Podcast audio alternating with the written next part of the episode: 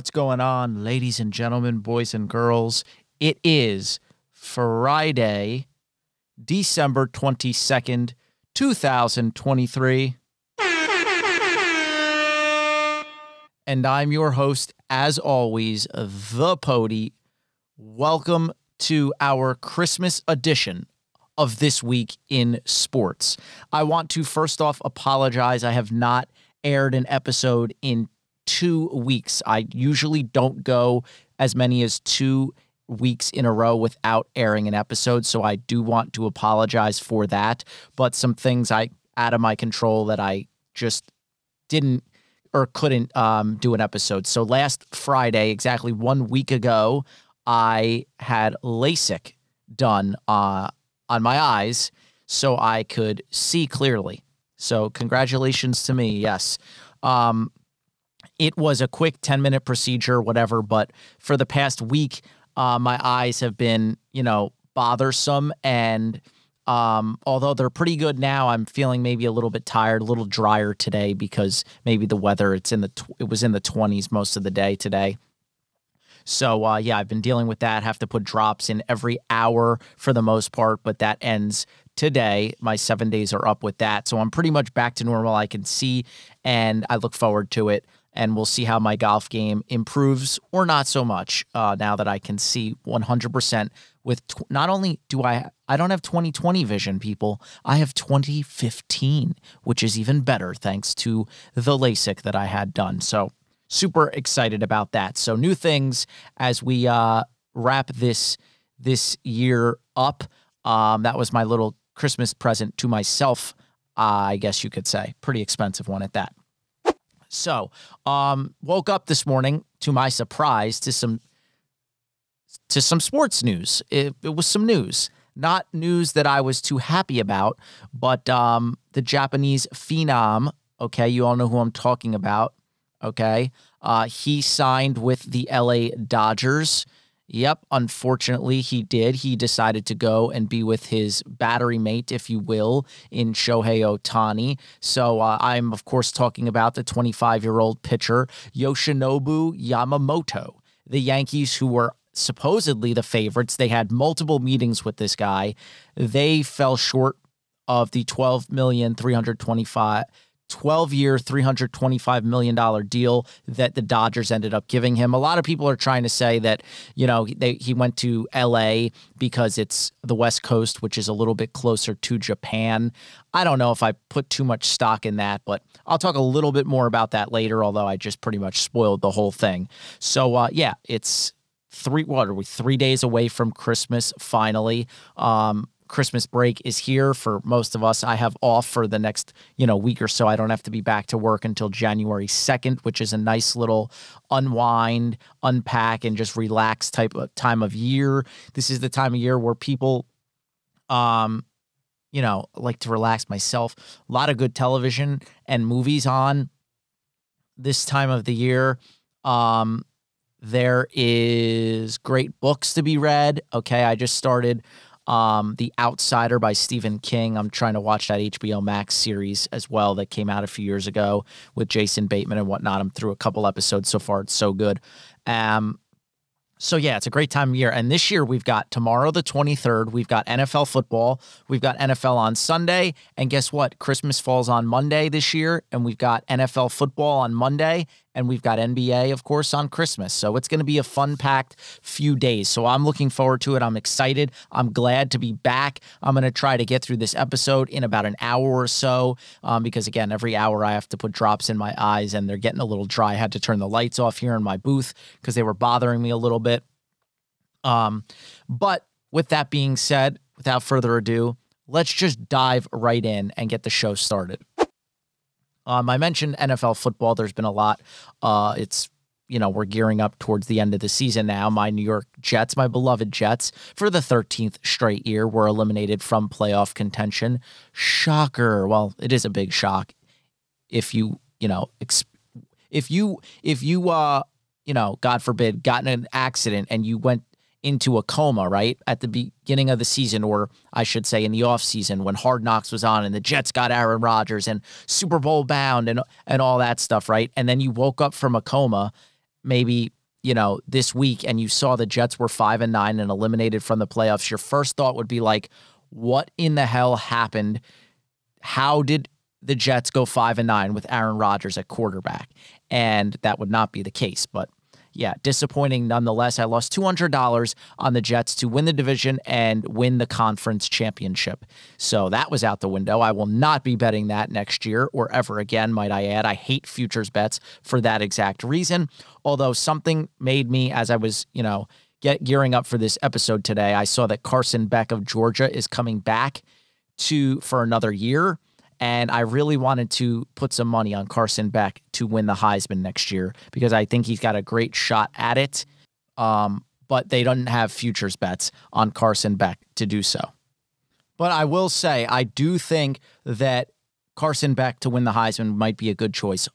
I will obviously be putting money on Shedeur Sanders because I did that uh, in the middle of his game um, in week one against um, TCU. That's right, TCU. And it looked like pretty good bet for the first couple of weeks until Colorado fell off the face of the earth. But I digress. So, um, I don't even know where we were going with this whole thing, but uh, yeah, Jets futures bets. Don't do it, people. Do not do it. And the whole notion that Aaron Rodgers was going to come back this season, that was put to rest pretty much on Tuesday. He said he's not fully 100% yet. And um, yeah, I'm pretty sure he was never coming back anyway. But uh, there were dreams, there were hopes that it would be against the uh, Browns on Thursday night, next Thursday night. So I don't know. We'll see. But with that being said, let's get into the crux of what I really wanted to talk about in week 15. So, headed into week 15, the presumptive, well, odds on favorite to win the Heisman was Dak Prescott, just coming off beating the Eagles, playing at an elite level, had the Cowboys right up there now, tied for the division lead with the Eagles, who, by the way, were 10 and 1 and then lost two in a row going into week 15. We'll get more on that later. But the Cowboys played the Bills in the was that the 425 slot I believe on CBS and uh, everybody was on the Bills, and I'm just like, ah, I think the Cowboys are going to pull this out. Like they're a pretty damn good team. They just beat the Eagles, and that was the key that I didn't factor in. They just came off a big win against the Eagles, and boy, oh boy, did they have a letdown. And what's funny is I just played, um, I just played Madden a couple times with, with, uh, with the Phantom Swami, and we were doing matchups and stuff, and I used the Cowboys twice in a row against the Eagles. And oh my God, the Cowboys offense, it was so hard to use them. I just couldn't get a rhythm going, couldn't get anything going on offense with that team in Madden. And I got blown out both times. And it's shocking because, well, guess what? That's what the Cowboys looked like against the Bills. Like just third and long every single time they had the ball. It, they were struggling to get yards. They they couldn't do anything. I mean, Josh Allen didn't have to do much in this game at all, and they blew out the Cowboys. He threw for like 90 yards passing. That's it. They leaned on the run game and James Cook and them boys. I mean, just not a whole lot. Uh, neither tight end, Knox nor Kincaid, had a catch in this game. I mean, it's like looking back, it's just a bizarre stat line, but just funky, weird um, way that this game basically uh, happened. And, and especially myself, never in a million years could I have predicted it to have gone as bad as it did for for the Cowboys. So just yikes. So with that being said, Dak Prescott is no longer the favorite to win the MVP. Horrendous game. But you know who is now the the odds on favorite to win the MVP? Mr. Irrelevant himself, Brock Purdy. Can you imagine like you couldn't have scripted this. We need we need a Hollywood movie. Somebody needs to make a Hollywood movie on the career and life of Brock Purdy because from he this kid went from one of the best uh, in the state of Arizona in high school to he was stuck between should I go to Texas A&M should I go to Iowa State? He goes to Iowa State. He's number 3 on the depth chart. By week 6 of his freshman season he takes over as the starter and never relinquishes the job for the next 4 years. What does he do? He gets drafted what number 261 or whatever it is last pick in the draft Mr. Irrelevant. Goes to the 49ers he starts the season third on the depth chart. Fast forward a few weeks, 10 weeks, whatever it was, inserted as the starter, doesn't relinquish the job. They go to the Super Bowl if he doesn't get hurt in that NFC championship game against the Eagles. It's just been an incredible career for this kid. And whether you think he's a system quarterback or whatnot, whatever. The kid is a cerebral genius. He he has he puts such perfect touch on the ball. Yeah, he has stud weapons. Yeah, he's got a genius for a coach in Kyle Shanahan say what you want. Put Zach Wilson in that system, he might flourish. I don't know. Maybe he doesn't. Put, you know, Sam Darnold's in that system now, but Brock Purdy's played every game except a couple snaps here and there, there so we haven't gotten to see Sam Darnold. Um, but I would have loved to see Sam Darnold in that system to truly know if Sam Darnold was just a byproduct of poor Jets coaching and uh, uh, just inept organization, or if Sam Darnold just really is a bust and is just not very good. But we won't see that anytime soon unless Brock Purdy gets hurt. But back to Purdy himself. This man could possibly win an MVP and a Super Bowl this year. I mean, it's just incredible in his second year, and he was totally overlooked by everybody. He leads the league currently with 29 touchdowns, 119 passer rating, and a QBR of 76, all leading the league. It's just unbelievable. So, yeah, that is something to keep an eye on. I think it would be one hell of a story if Brock Purdy wins NFL MVP. Unreal. Um, two things I want to talk about and I want to shine light on. So, you'd think by week 15 that teams would have all the kinks ironed out, right? Well, not necessarily, and definitely not the case if you're the Jaguars or Commanders.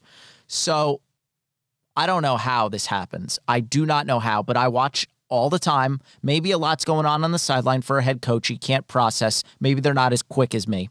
But when you have a situation, and again, uh, it happened last night at the start of the third quarter in the Saints and Rams game, the Rams took their opening drive of the third quarter and I think scored, kicked a field goal or something. So like five minutes ran off the clock. But so Saints first possession, they get to a third and six, and the play clock's running down, and they burn a timeout and waste a timeout. Right to start the third quarter, you're losing by double digits, and you burn a timeout at the top of the third quarter on your first possession of the of the second half. It, it's just incomprehensible. It can't happen. And I see things like that all the time. You see, uh, he's he's well known for his bad clock management, and that's Andy Reid with the timeouts. Andy Reid always always lets extra time off the clock before calling a timeout, and he's not the only one. Multiple coaches like uh, la, la, la. I see it with the Jets all the time. They call a timeout. It's like they're running down the field, and 10 seconds ran off the clock. And then you got Saleh yelling at them, No, you got to put more time on the clock. And they never do. And it's like, How does this happen? You need to know to call the timeouts immediately. Uh, so, anyway, the Jaguars botched the crap out of the, their clock management at the end of the first half against the Ravens. They were down 10 0 in the closing minutes, or excuse me, closing minute it was inside like 30 seconds, and Trevor Lawrence hits. Um, well, I forget who he hit. It was either Ridley or or somebody else. He hit them along the left sideline, and just just listen to these final final. It's exactly 30 seconds from their own uh, 39 yard line. Listen to this unfold. Four that time. Lawrence firing sideline. Jones. Okay, it was Zay Jones. No timeouts, five seconds left. Clock runs. Jaguars run to spike it. And get everybody lined up properly with a running clock. They're in the shotgun. From the five, they'll throw. Lawrence complete. It is inbounds because of forward progress at four. Washington couldn't get out. They will not get a playoff. The half will end.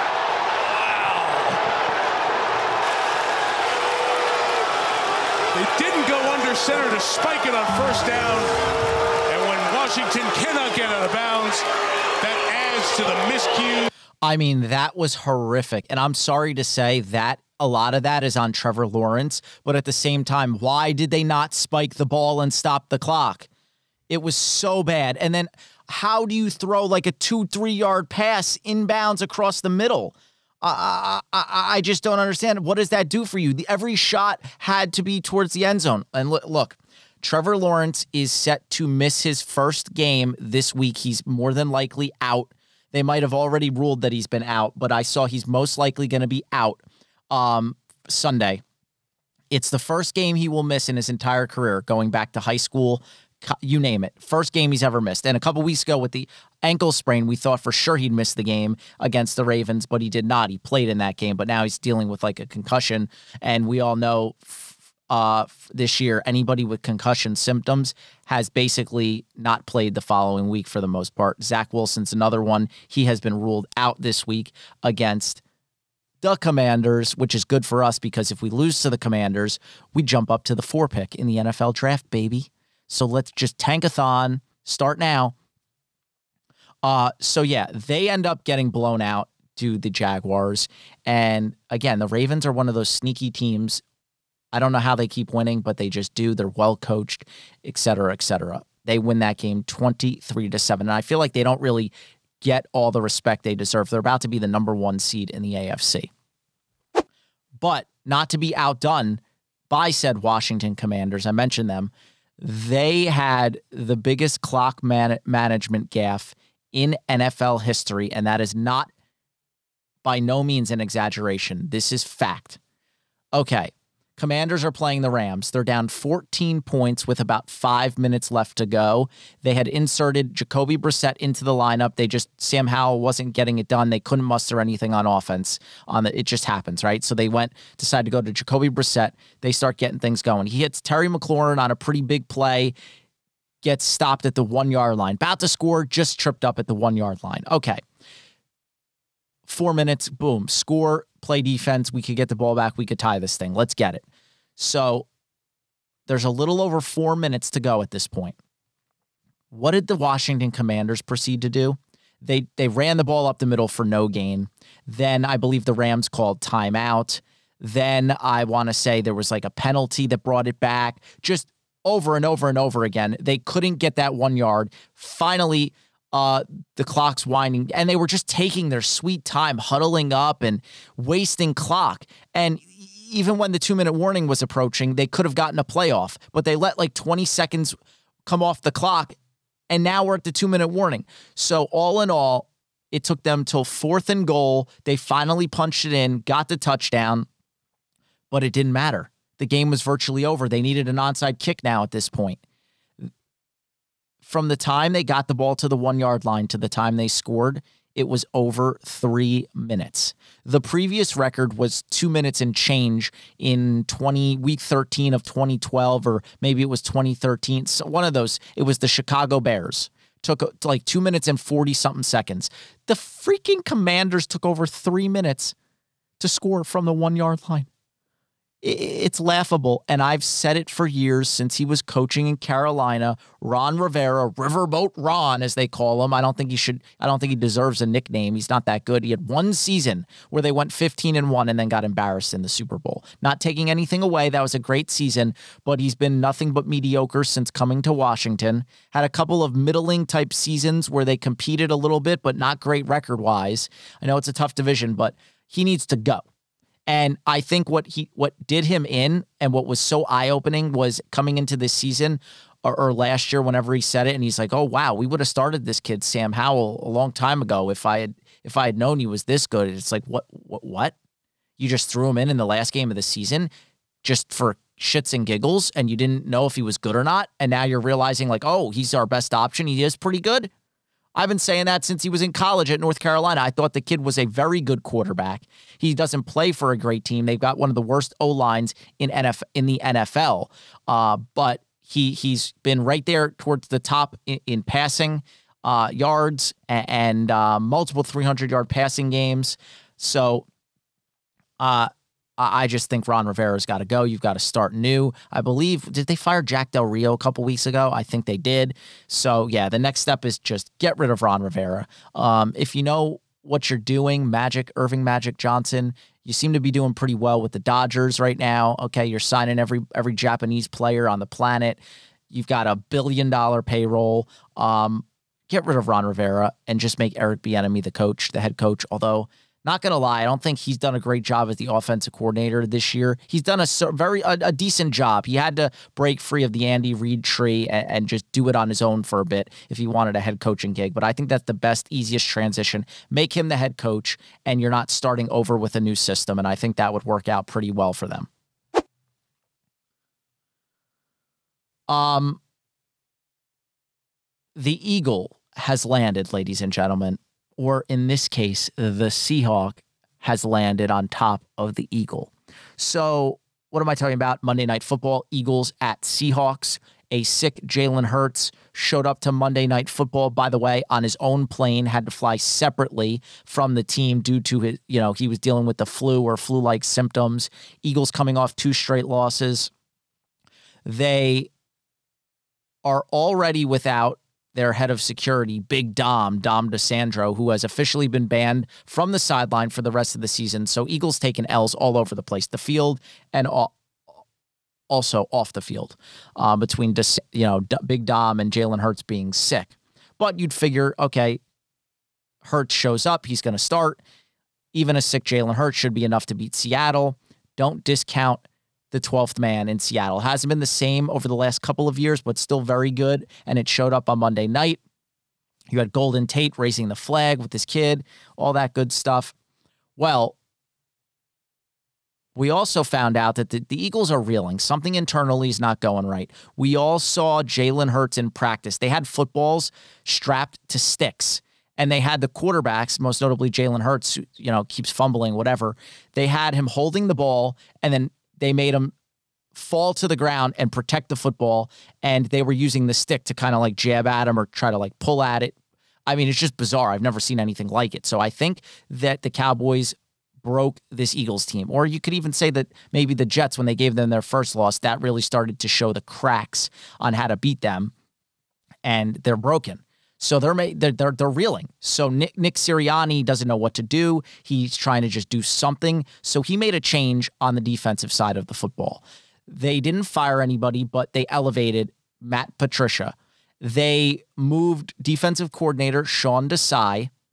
Okay, they moved him up to the booth, and Matt Patricia, who was brought in in like April as a senior defensive assistant was tabbed with calling the plays on the sideline. So basically, Matt Patricia is now your defensive coordinator, and it's like Sean Desai, just go up to the booth and you know just sit there and and whatever. So that's a move they made, which was a little bit shocking to say the least. But they started off this game very good. Jalen Hurts looked pretty good. They led a uh, scoring drive, touchdown scoring drive on their opening possession. Several third down completions and third down conversions looked very good. And this game kind of went back and forth. Eagles couldn't really pull away. Um, Drew Lock starting for an injured Geno Smith for a second straight game. And they just kept hanging on, hanging in there. And in the final minutes, they were down a touchdown, or, or they were down four. And they needed they got the ball back at what their seven eight yard line, um, so they needed to go like ninety two yards and you know for a touchdown scoring drive to to win the game. And let me tell you that Drew Lock stepped up in the biggest way possible and on third and 10 from the 30 yard line made this incredible pass.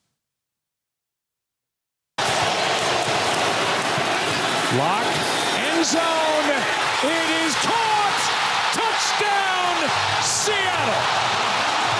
Yeah, the Smith-Njigba has put the Seahawks on top.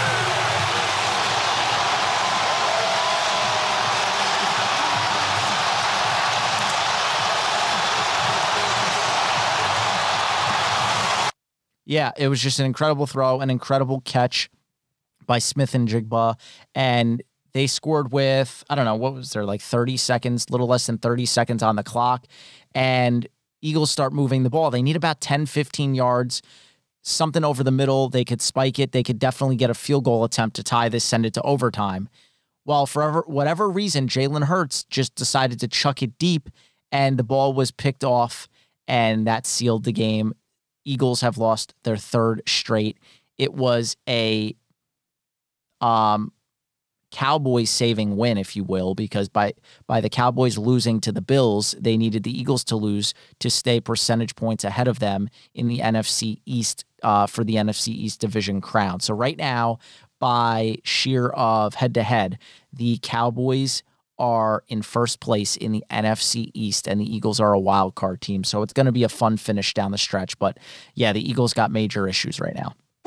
Okay, in other NFL news, the Falcons are once again going back to Taylor Heinicke at quarterback. Oh my God. I, I just, I, I don't have words at this point. The whole quarterback carousel in Atlanta is a joke, and I quite frank and quite frankly, uh, I don't know how Arthur Smith still has a job. And I guess it's because they're technically still in this thing. Um, the Buccaneers are in first place right now, but the Falcons and Saints are right there. None of these teams are probably making the playoffs unless they win this division. So it's going to be interesting to see how it pans out. But God help us all if the Falcons win this division when they constantly keep going back and forth to different quarterbacks. I'm ashamed to know that my Jets lost to this team.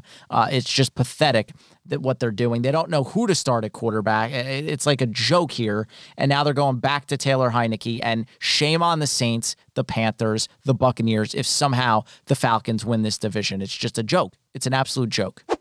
Um, all right, to Thursday night football last night, the Rams beat the Saints 30 to 22 in a showdown of wild card hopefuls.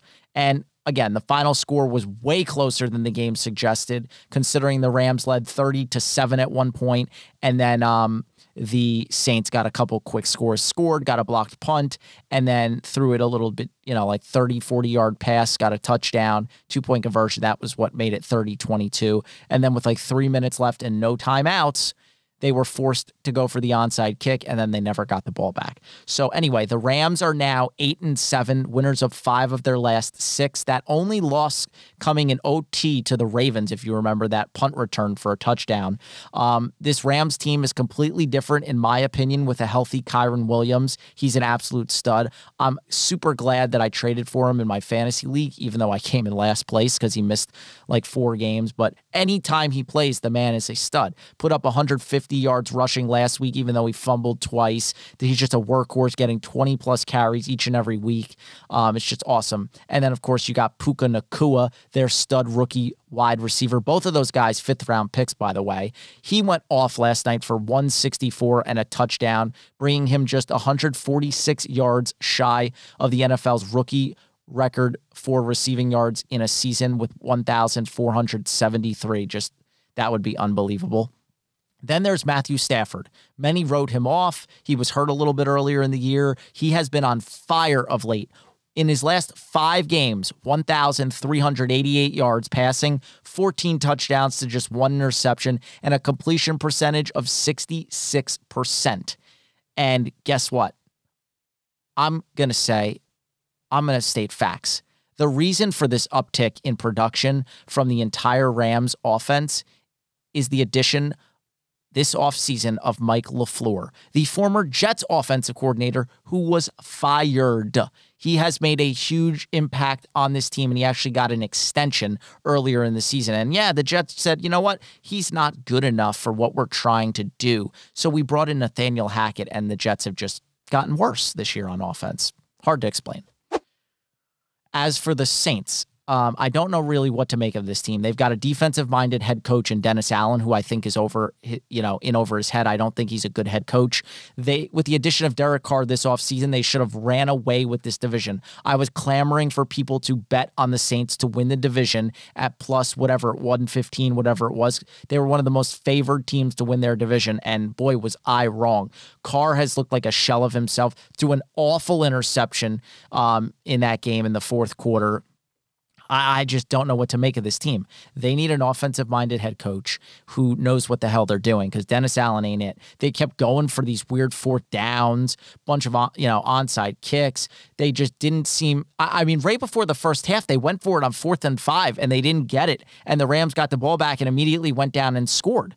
What are you doing? There was like a minute left. Punt the ball and make the Rams go the full length of the field. They at the wor- at worst they're going to get a field goal, not a touchdown. So just some very poor, poor handling of the clock and just different things for the Saints, burning that timeout, as I mentioned earlier, at the um, like 10 minute mark of the third quarter, their first possession. I expected a lot more of this team. They, they're not getting the ball to Alvin Kamara nearly enough. There's no screen game. Uh, it's just things are just not working. They started off hot, got the ball to their best receiver in Chris Olave, three for 36 on like the first drive, and then he was, you know, they sprinkled him in here and there, but they just stopped going to him overall. I, I don't know. They can't run the ball. Dennis Allen's trying to make excuses that it's hard to win when you can't run the ball because you want to play action, do all that other stuff. That's great. But if you can't run the ball, why are you running the ball in the second half down two possessions or multiple scores. It's like run it once, doesn't work. Run it again. Now you're third and like I just it doesn't make any sense. That was a completely flat performance last night in a frankly, quite frankly, a must-win game. That was a must-win. Unbelievable.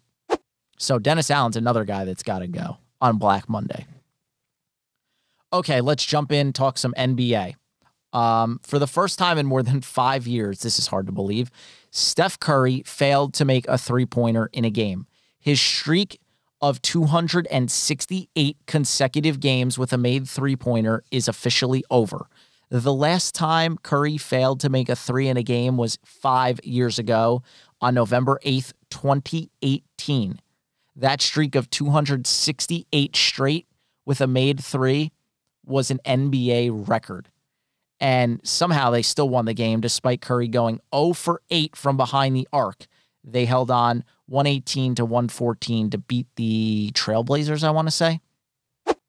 Now, here's a story I didn't think I'd ever hear, but there is an NBA G Leaguer or former G Leaguer by the name of Chance Com- Comanche, um, who was arrested alongside his girlfriend or you know, ex girlfriend for the murder of a 23 year old woman. This is just highly disturbing.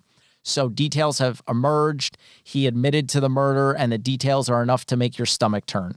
So, Comanche, who played for the Stockton Kings, he played at Arizona. Um, he's from California. He went undrafted, played maybe overseas for a little bit, um, and he's been in the G League on and off for a couple years um, Stockton Kings, right? That's his team. They had just finished a game against the Vegas Ignite. So I'm sure pretty late at night, right? In the evening. Just hours later, he conspired with his girlfriend to murder murder 23 year old Morena Rogers. So the story goes that both women were sex workers with Comanche's, you know, ex girlfriend or girlfriend, whatever, um, who was 19 only, by the way. He's like 27. Um, her name was Sakari is Sakari Harnden. She had beef with this other girl, Rogers, over supposedly a Rolex watch. Uh, apparently, people said she was constantly saying, you know, she better watch her back. You know, I'm a pop her or what, you know, I'm coming after her, whatever. I don't know what the hell this Rolex watch, where it came into play or any of this stuff.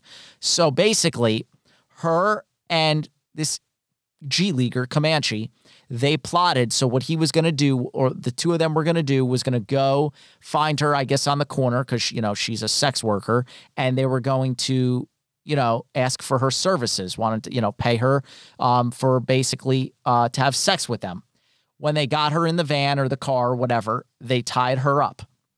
Okay, as part of you know what their exploits were going to be. And once they tied her up, that's when Comanche pulled out an HDMI cable, you know, the ones you plug into your TV, and he strangled her with it. And those things are they those are thick. I mean, those are super thick. So that is a serious uh serious weapon right there. And he starts strangling her, he claims for about 10 seconds, but then when he realized that she was having trouble breathing and she was struggling, he stopped strangling her with the HDMI cord. Wow, you're my hero. And then he just watched as his girlfriend, ex girlfriend, whatever, uh, strangled her with both of her hands and killed her. So whether he killed her or she killed her, whatever, they were both involved. They both basically killed her.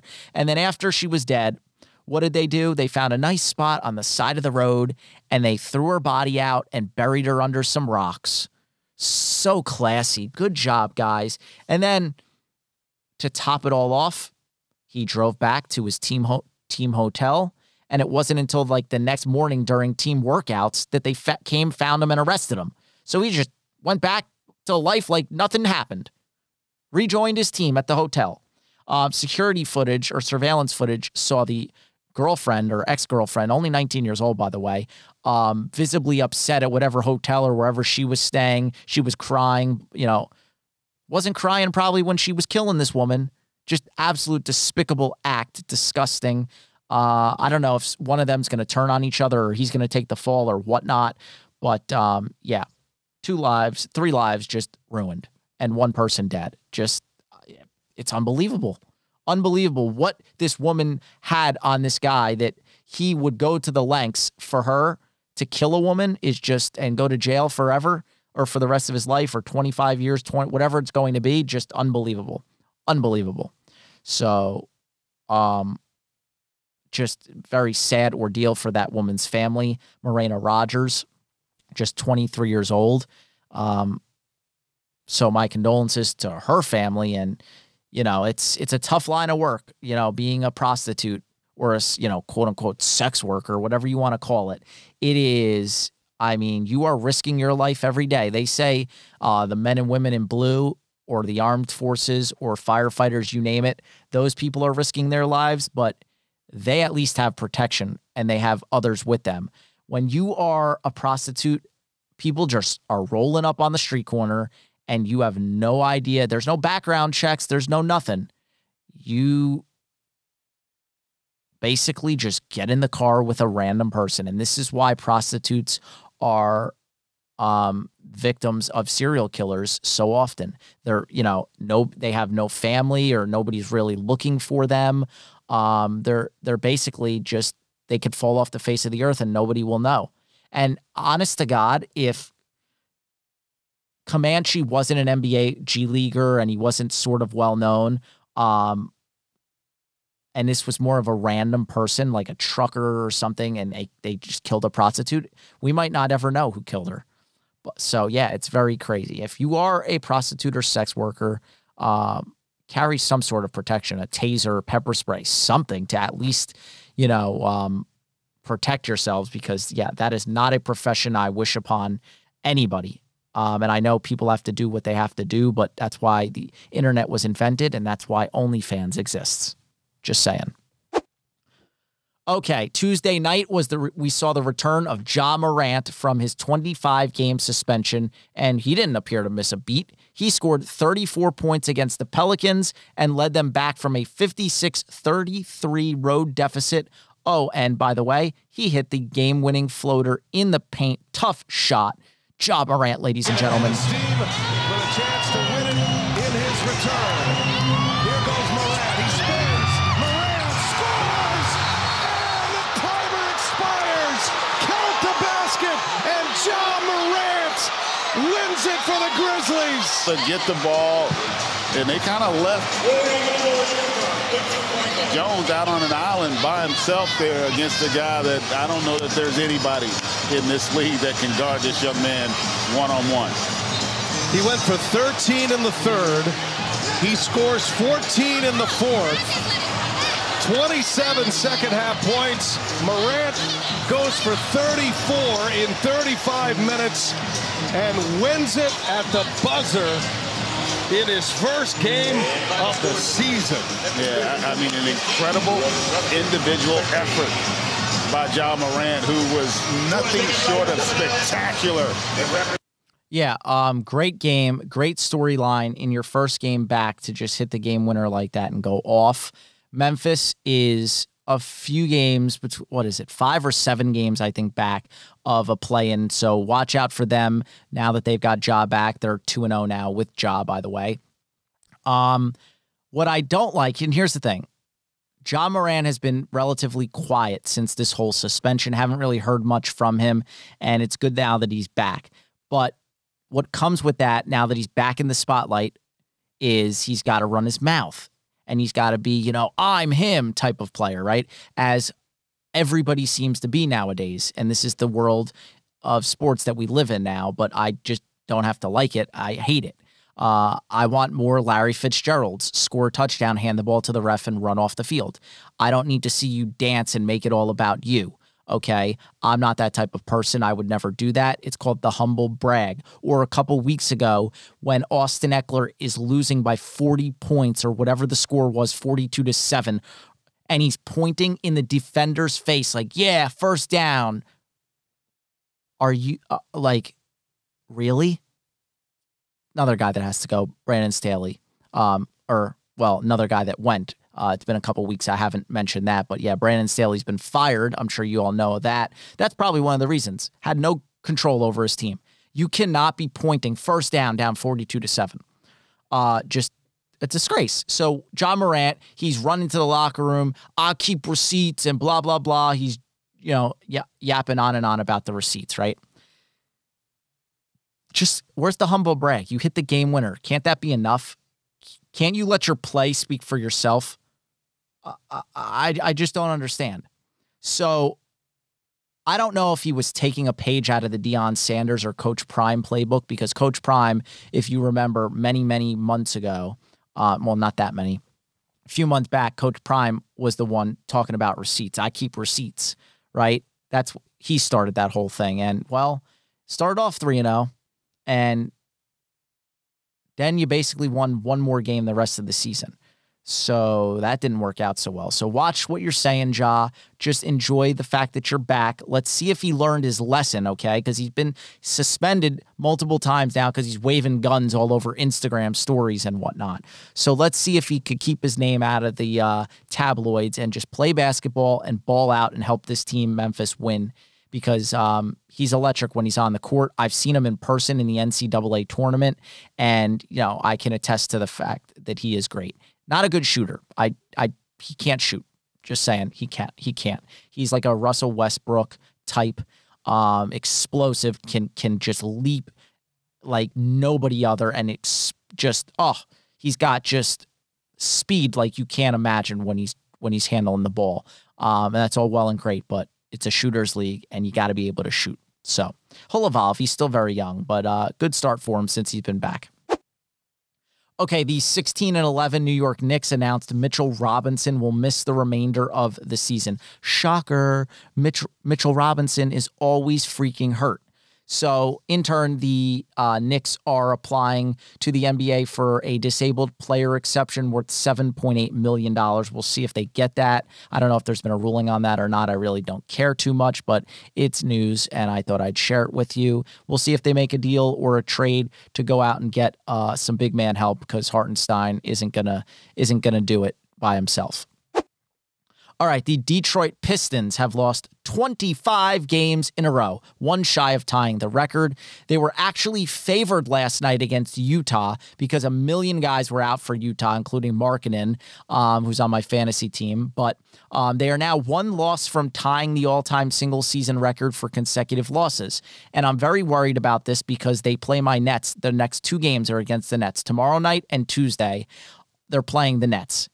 And what are the chances that they lose both games to the Nets? I don't know because they play Boston after that. So I don't want my Nets to be the laughing stock, the team that loses to them, because my Nets are already a laughing stock because we got blown the f out by the Knicks the other night, that which on Wednesday night, which was just absolutely disgusting. Um, and we're under 500. We're like 13 and 14 now. So yikes. Um, to make matters even worse for the Pistons, yeah, they started two and one this season, and they also hired Monty Williams as the highest paid head coach in NBA history. He's making uh, 85 mil over six years. Okay, so yeah, they're two and one. Those two wins are good for about 42 and a half million dollars uh, of uh, of Monty's salary there. Yeesh. Okay, um, another team struggling uh, to make a decision about a star player is the Pelicans. So Zion Williamson's contract, we found out, is no longer guaranteed for the final three years after he was only able to play in 29 games last year. I don't know why they signed him to this big extension, but they had an out. After missing more than 22 games last season, he triggered a clause that turned the salary he is owed for the next three seasons from guaranteed to not guaranteed. That means the Pelicans have the power to waive Zion after next season with no financial ramifications. Let's be let's face it. That is not happening. If anything they might trade him, but it just goes to show you that they don't necessarily believe in him um, as much as they first did, which I think was the right move. I would I would cut bait and move on because they never have him. He's out of shape all the time. He's okay when he's on the court, but just not not worth the headache. Okay, in other sports news, sporting news, Texas women's volleyball is your back to back national champions. I don't know if you can be back to back national champs and consider this an upset per se, but uh, they did knock. Uh, knock off number one Nebraska in three sets, um, quite easily, might I say, for their second straight national championship. So, congrats to them. Uh, we found out Kyle McCord is transferring to Syracuse, of all places. The former Ohio State QB entered the portal after starting all 12 games for the Buckeyes in 2023. Had that just one loss against Michigan, and it completely broke him, apparently. He completed 65.8% of his passes and tallied over 3,000 yards, 24 touchdowns, and six interceptions. But, you know, what they say the grass is always greener on the other side. Listen, maybe things will work out at Syracuse. Fran Brown is over there now, but I have no respect for somebody who is going to call it quits when the going gets hard. I mean, and first of all, his dad played at Rutgers. He's from South Jersey. You're going to snub Rutgers? You're going to snub us like that? I mean, come on, man. If you're going to go anywhere, come to Rutgers. It only would make sense. But yeah, he's you know Fran Brown's got good roots in South Jersey, and he he it's a big get for them. But honestly, I've watched McCord most of the year. I don't think he's as great as maybe he thinks or others think, but I've also listened to many pundits and analysts and one Urban Meyer, and it's bizarre. Nobody seems to know why he left. Oh, I'm not going to be guaranteed the starting job next year, yada, yada, yada. I just it baffles me how these everybody just wants to enter the portal after one year. Oh, let me go to the next place. Let me get a better NIL deal. Let me go here. Let me do this. Let me do like. Can anybody just stay in one place for their career? For God's sakes, it's agonizing. I hate quitters. I absolutely hate it. And yes, in Joe Burrow's case, guys, some guys it works out. Um, it, it's just, uh, it's I'm not a quitter, so I find it very difficult to say that or, or to give somebody a pass or or to say it's okay to just go somewhere else when you're not the starter or whatever. But this guy was the starter. So we just can't handle the spotlight. Couldn't handle it at Ohio State. Whatever it is, that's what I'm going with because it can't be anything else. When the going got tough, you lost one game and you just decided to leave. So good riddance. You'll be nothing at Syracuse, I'm sure. Um, because let's face it, that's not Ohio State. And you had Marvin Harrison Jr., the presumptive number one overall pick in this coming NFL draft. And now you think you're going to do better by yourself at Syracuse? You don't have that type of talent. You don't have that offensive line. I, I just, good luck. Good luck. Um, some sad news to report. Former North Carolina star and NBA veteran Eric Montross died on Monday at the age of 52. He learned he had cancer in March. Uh, Montross was actually a fixture around UNC after retiring from pro ball. He served. Uh, he he he was in the NBA for a couple years. I know he's had a year or so with the Nets as well as a couple other teams. He was actually a color commentator for uh, UNC men's basketball and was heavily involved in fundraising for UNC athletics. I don't really remember him myself because he he didn't make a name for himself. Uh, he made a name for himself rather in the early '90s, '92 really, and I was that was just a few months before I was born. Um, he was an All American in that '92 season, named to the All Final Four team. That was Dean Smith's second national championship team. Um, he was a stalwart big man, um, and he was a great player at North Carolina. So R.I.P. Cancer's a bitch. It sucks. Okay, five star quarterback and the number two overall quarterback in the class of 2024, Dylan Raiola, officially flipped his commitment from Georgia to Nebraska. We're seeing a lot of that now nowadays too, flipping commitments from one. You tell one school, oh, I'm going to go there, and then you just flip. See, I don't. That's gutless in my opinion too. You just flip. You you give someone your word, That should be your bond, but whatever. This is what these kids do now. Try to, you know, squeeze as much money out of these boosters and out of these, uh, you know, sponsors as they can. So on the surface, it's a huge get, by the way, for for Matt Rhule in just his uh, what second or third year at Nebraska. Big, big get. So why did he switch to Nebraska? On the surface, it might seem surprising. You take a deeper dive. No, his father is Dom Raiola, who uh, started as an All American at Nebraska and went on to play 14 years in the NFL, all of those years with the Lions. And look even further, his uncle Donovan is actually the offensive line coach for the Huskers. So, yeah, some huge familial ties in Lincoln.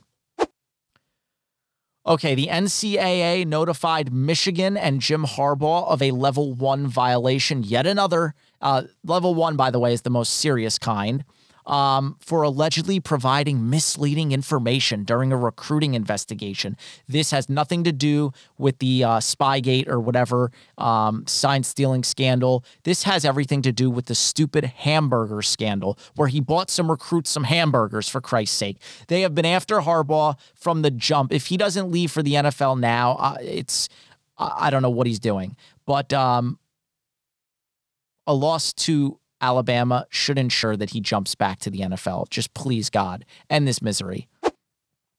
Um, all right, here's something cool I read about today. So, Alabama, they will play Michigan, obviously, in the CFP. I just talked about Michigan there.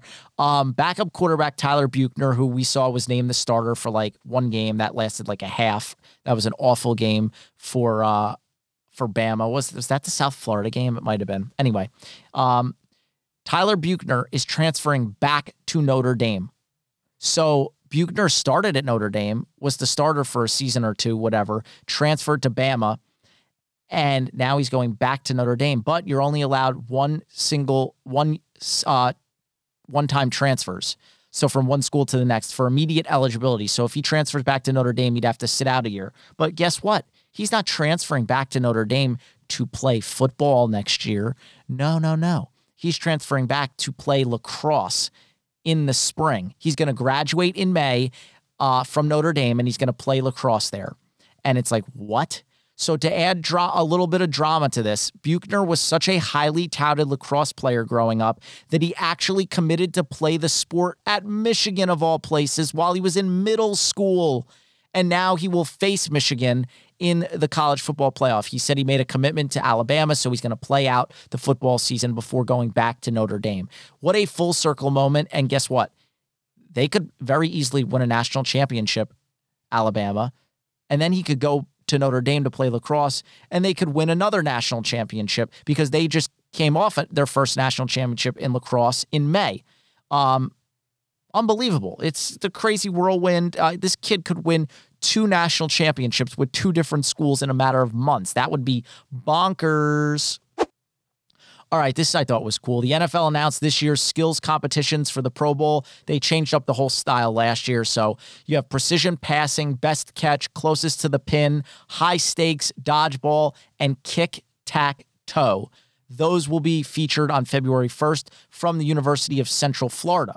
The action will continue on February 4th at Camping World Stadium in Orlando with a Madden head to head competition.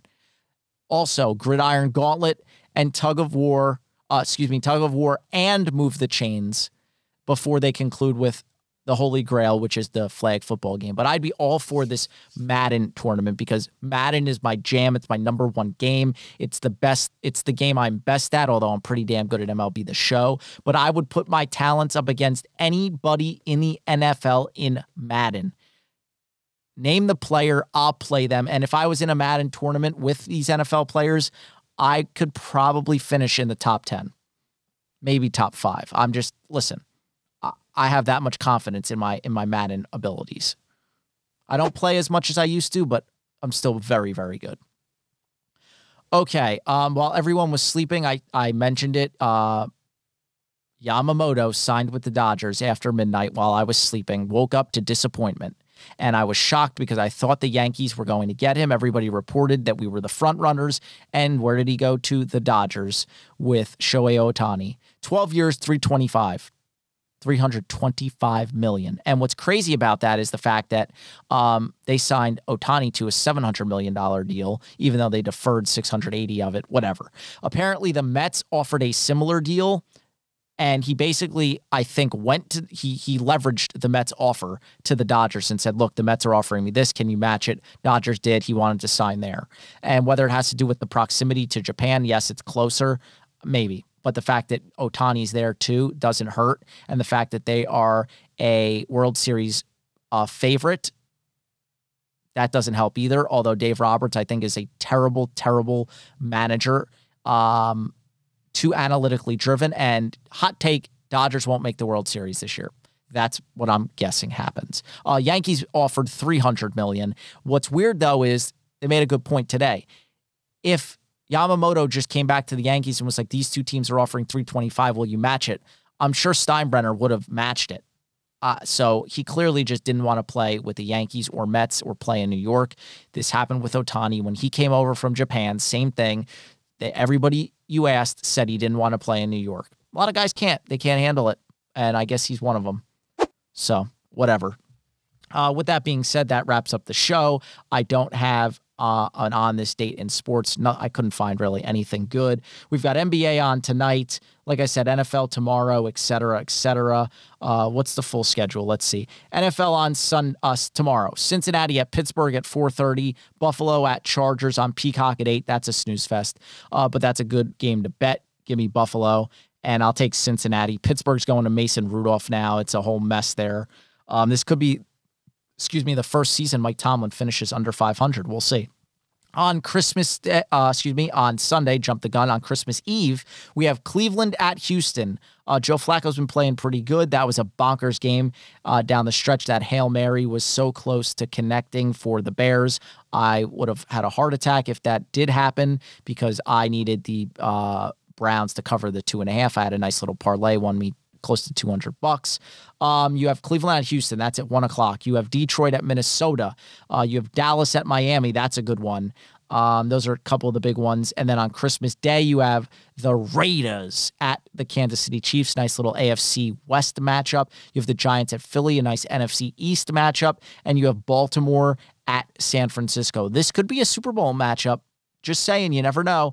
Um, NBA Christmas Day, you've got Milwaukee at the Knicks, Golden State at Denver, Boston at Lakers, Philly at Miami, Dallas at Phoenix. And let me just give you a couple picks. I'll give you my three three NFL bets. Okay. I was on the Rams last night. I didn't bet it. I threw $10 on a promo. I should have bet it. I should have went with my gut and taken a minus four. I like the Bengals and I like the Bills. I'll do a parlay with those two teams. Bills are 12 and a half point favorites. So that parlay isn't going to be great. I'm going to have to do like Bills minus six and a half and Bengals minus two and a half. Um, you've got Colts, Falcons. Falcons are favored by two and a half here. No, thank you. Give me the Colts, even though they have been uh, you know, up and down, let me down. Then they bailed me out. We'll see.